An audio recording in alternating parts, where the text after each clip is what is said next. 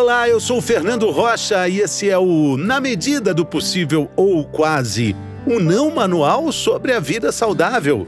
Não manual porque felizmente a gente não tem manual.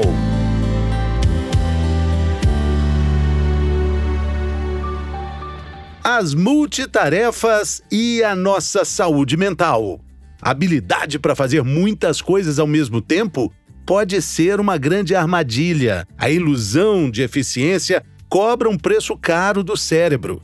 No episódio dessa semana, a gente vai falar sobre isso com a psicóloga Lala Fonseca. Seja bem-vinda, Lala. Que alegria ter você por aqui. Eu fico muito feliz. Obrigada pelo convite, Fernando. Esse assunto, né, dá o que falar, até porque ele é um grande mobilizador aí da nossa ansiedade, do nosso pensamento acelerado, né? Exatamente. E se confunde com uma habilidade, quase como um adjetivo, né, Lala? Quando é que essa questão que seria adjetivada, que seria positivada, é, acaba sendo também um sinal de alerta e sinal de cuidado com a nossa saúde mental? Olha só, na verdade, né, o que a gente precisa entender é que esse adjetivo aí que a gente coloca até às vezes, né, falam, mulheres têm a habilidade de fazer duas ou mais coisas ao mesmo tempo. Não sei se é bem uma habilidade. Na realidade, eu acho que acaba sendo uma necessidade, sabe? A criança tá chorando e aí ela tem que ferver a água e tem que fazer tal coisa e aí ela vai desenvolvendo isso. Mas na realidade, né, o que a gente pode ver é que ser multitarefa não é ser uma pessoa mais produtiva. A gente está desgastando o nosso cérebro está fazendo com que a gente fique mais exausto e mais cansado. É, porque é, existem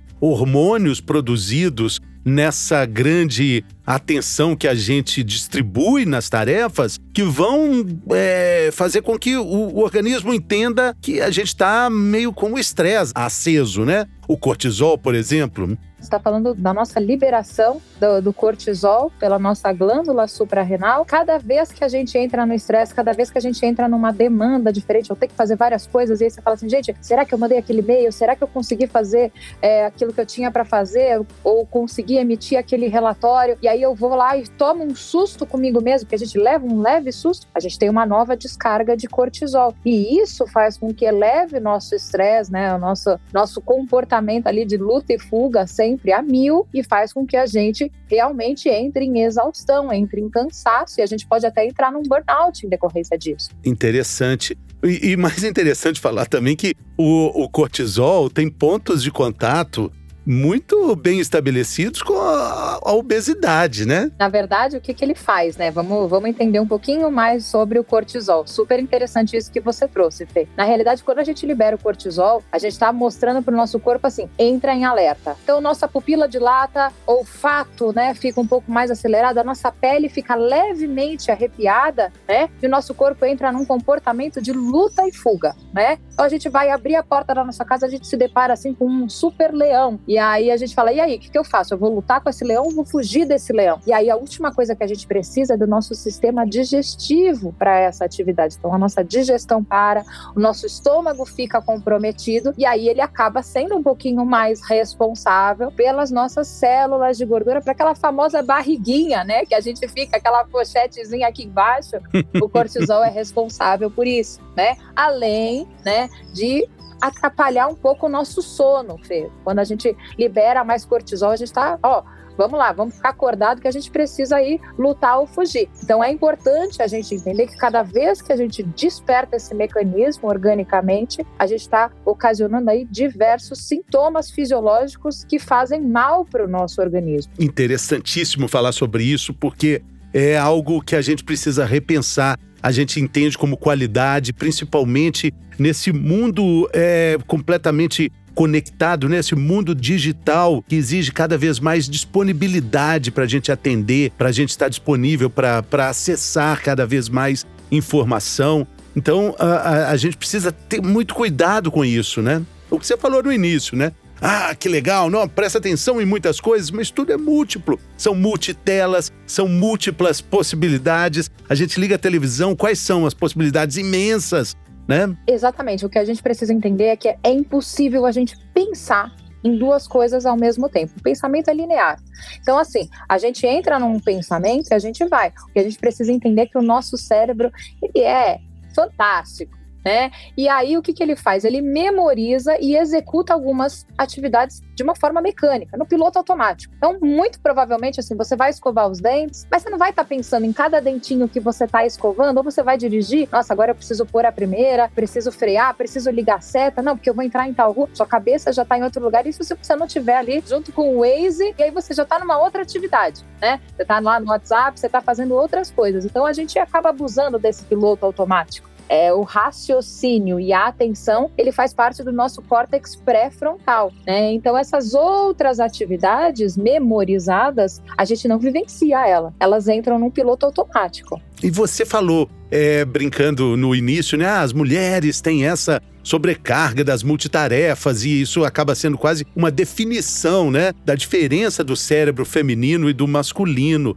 Eu percebo isso claramente porque eu sou um fã dessa possibilidade elástica do cérebro feminino de fazer mil coisas ao mesmo tempo. Agora, considerando que existe realmente essa capacidade das mulheres, elas estariam também mais sujeitas aos problemas que, essa, que essas multitarefas ocasionam? Sim, com certeza, né? A exaustão que entramos, né? Os processos aí de burnout, ou síndrome de esgotamento, quando a gente está falando relacionado né, a outros assuntos que não sejam os profissionais, mas sem sombra de dúvida, né? Porque é uma exigência pessoal desse perfeccionismo feminino em dar conta de tudo ao mesmo tempo. Ah, muitas vezes as mulheres acabam fazendo parte do mercado de trabalho e elas querem mostrar ali que elas são perfeitas e que elas são boas e que elas são produtivas e que elas dão conta da casa, né? Porque tem um viés inconsciente ali que a mulher tem que dar conta da família e da vida, né? Por mais que. Terceiro turno. Exatamente, exatamente isso.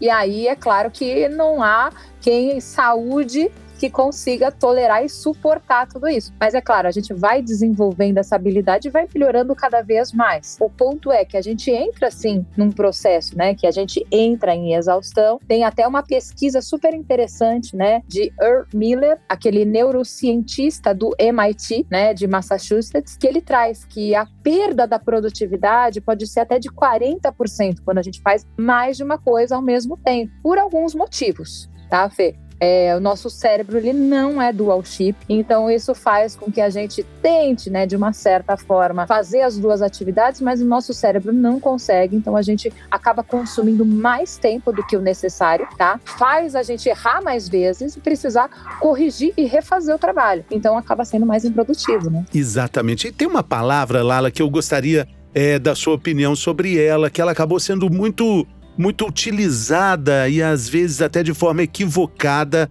principalmente nesse mundo da pandemia, é, que de certa forma a gente ainda atravessa, é, que é a resiliência. Queria que você fizesse uma relação disso, da resiliência com as multitarefas, porque a gente tem que ser resiliente. O mundo corporativo exige muita resiliência. É uma palavra tão linda de adaptação, até mesmo de de autoconhecimento, de saber onde é que você pode, o tanto que você pode aguentar, né? Mas é, existe também um mau uso dessa palavra, às vezes relacionada com as multitarefas, né? Isso sem sombra de dúvida, até porque, né, muitas pessoas acreditam que ser resiliente é aquela pessoa que aguenta tudo, né? Aquela pessoa que tem uma tolerância e que consegue suportar tudo que ela não gostaria de estar suportando. Então, aquela explosão que vem, né, a pessoa resiliente não tem essa explosão. O que a gente precisa entender é que, na verdade, ser resiliente é você usar da sua inteligência emocional para conseguir agir na melhor forma. Então, assim, se você percebe que você está sobrecarregado, se você percebe que você está em excesso, se você percebe que não dá para fazer duas coisas ao mesmo tempo, calma, eu preciso focar aqui. Você vai usar a sua inteligência para falar assim: não, isso está me fazendo mal. Eu preciso afastar essa questão para eu conseguir, né, de uma forma inteligente inteligente me posicionar da melhor forma possível e da, da forma onde eu entre menos em conflito. É isso que a gente precisa entender da palavra resiliência. Não é tolerar tudo, não é engolir tudo. Não é. E tem uma palavra nova também, né? Além da, da inteligência emocional, a, a agilidade emocional, né? Agilidade emocional é uma palavra que eu gosto muito e é que a gente aprende também dosando essa atenção nossa, né?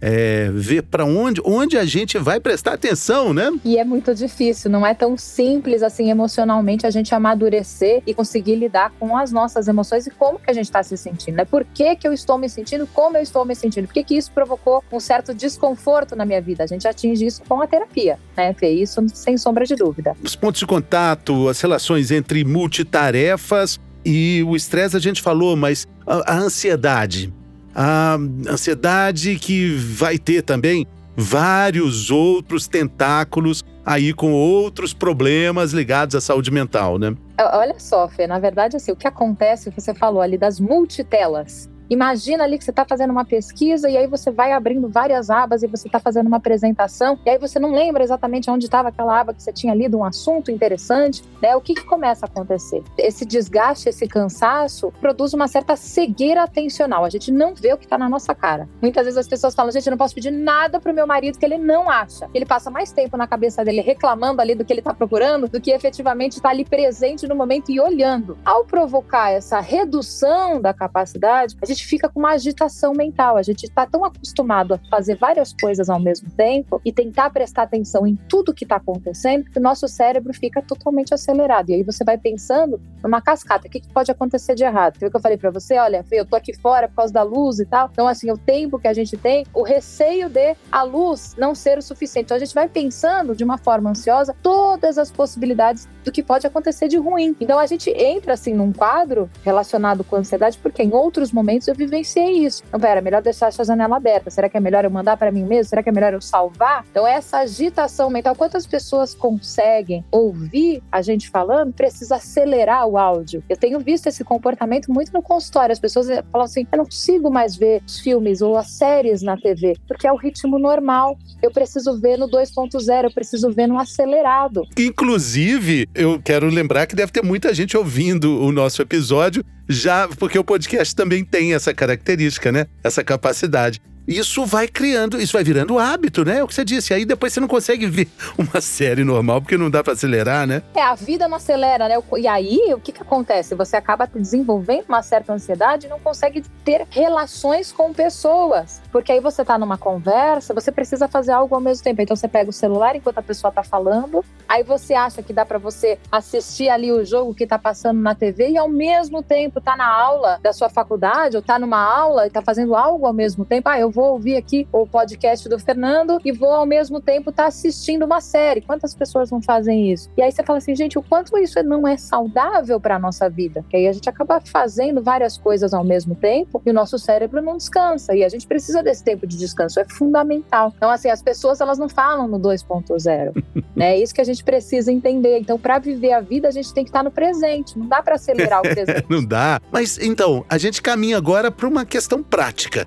Eu queria, Lala, que você dissesse o que é possível fazer para um detox das multitarefas. Por onde a gente começa? É, o que eu diria para você é o seguinte, Fê, focar em fazer uma atividade por vez. No começo vai ser extremamente desconfortável. Mas tá, você tá lá escovando o dente, lembra do que, que você precisa fazer, de quando a dentista te explicou essa escovação, como que devia ser, ou então você tá dirigindo, lembra, né? O, o movimento que você tá fazendo, quantas vezes, digo para você, eu acabei não me perdendo dentro dos meus próprios pensamentos e no automático eu ia para um lugar e comecei a ir para o trabalho. Só que eu não estava indo para o trabalho. Então eu fiz um caminho errado. Então, assim, a gente precisa ter essa autoconsciência e desenvolver realmente o tempo presente presente, estar no tempo presente. Nem que você precise parar e retomar algo. Claro, vai surgir algumas coisas na sua vida que você talvez tenha que fazer e priorizar outra coisa e parar a atividade. Então, pare a sua atividade. Quantas vezes a gente não entra de manhã e fala assim: ah, eu preciso pagar essa conta, preciso mandar esse e-mail, preciso fazer isso, e você vai fazendo várias coisas ao mesmo tempo.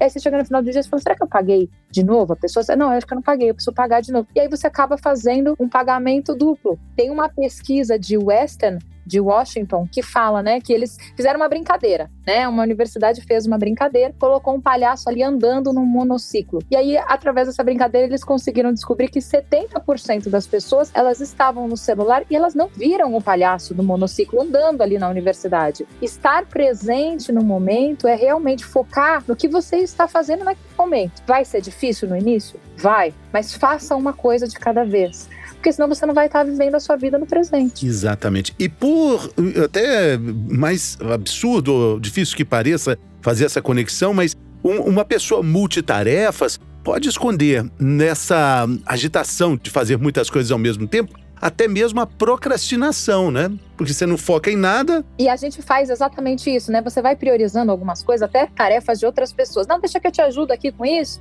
E aí você vai deixando, né? Um pouquinho mais para frente, ah, eu vou, depois eu vejo aquela aula online, depois eu vejo aquele curso, depois eu vejo aquela apresentação mais elaborada que eu preciso fazer. Aí eu falo assim: "Nossa, eu não consegui fazer o que eu tinha para fazer hoje" que eu ajudei ali o Fernando, ajudei não sei quem, ajudei não sei quem lá. Olha só, né? Ou seja, é a gente mesmo que está se sabotando. A procrastinação é uma autossabotagem, né? Então, assim, priorizar o que é prioridade na sua vida. O que, que é o foco? Ah, eu, hoje eu preciso, eu tenho como meta fazer aquela atividade. Então, eu vou fazer aquela atividade, vou deixar um tempo para aquela atividade, não importa o que apareça. E também eu gosto muito daquela dica que virou título de um best-seller de um grande marechal da Marinha Americana. Arrume a sua cama. Comece arrumando a sua cama, né? Isso. A comece arrumando a sua cama, acorde um pouquinho mais cedo, não coloca o soneca, porque esse soneca ele faz com que o seu dia inteiro esteja em atraso, você esteja correndo atrás ali do atraso e se arrume para trabalhar, se arrume para viver o dia, mesmo que você não esteja, não vá trabalhar naquele dia, se arrume para viver o dia, porque a vida também fica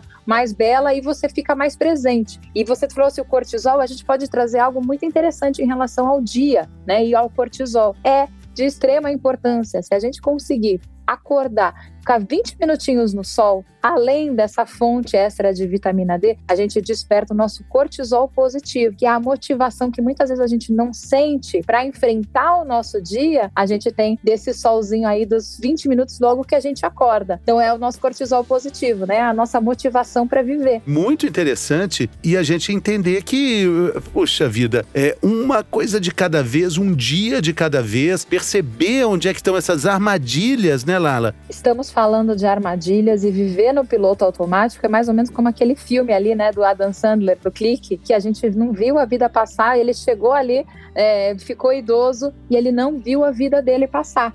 É o que acaba acontecendo com a gente. A gente fala assim, gente, o que aconteceu no dia de hoje? O que eu fiz essa semana? Parece que todos os dias estão iguais. Se a pessoa está com a sensação de que todos os dias estão iguais, é porque ela está muito tempo vivendo no piloto automático e deixando né, o cérebro dela processar tudo sem efetivamente estar presente no momento, está sempre no futuro. Exatamente, porque definitivamente a vida é todo dia, mas os dias não são iguais. Cada um tem o seu brilho, tem sua luz, suas oportunidades, sua maravilha. É um presente que a gente tem, né? Cada dia se relacionar com uma pessoa, ou conversar com uma pessoa, ou ouvir uma pessoa falando e trazer uma aprendizagem, uma autoconsciência para a nossa vida, né? Tá ali e ouvir efetivamente o que, que aquela pessoa está falando, o que, que serve para mim disso que eu estou ouvindo agora. Será que serve em algo? Exatamente. Lala Fonseca, eu quero te agradecer imensamente, muito obrigado, foi ótima conversa.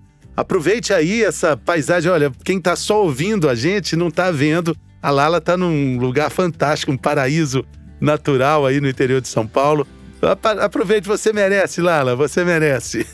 Obrigada, Fê. Agradeço muito pelo convite, fico muito feliz e pode contar comigo. Valeu. E para você que nos acompanhou até aqui, o convite é para que você compartilhe esse episódio, essas informações com pessoas que você sabe, estão aí no piloto automático, na vida multitarefas e vão aproveitar muito essas informações. Valeu a companhia, até semana que vem.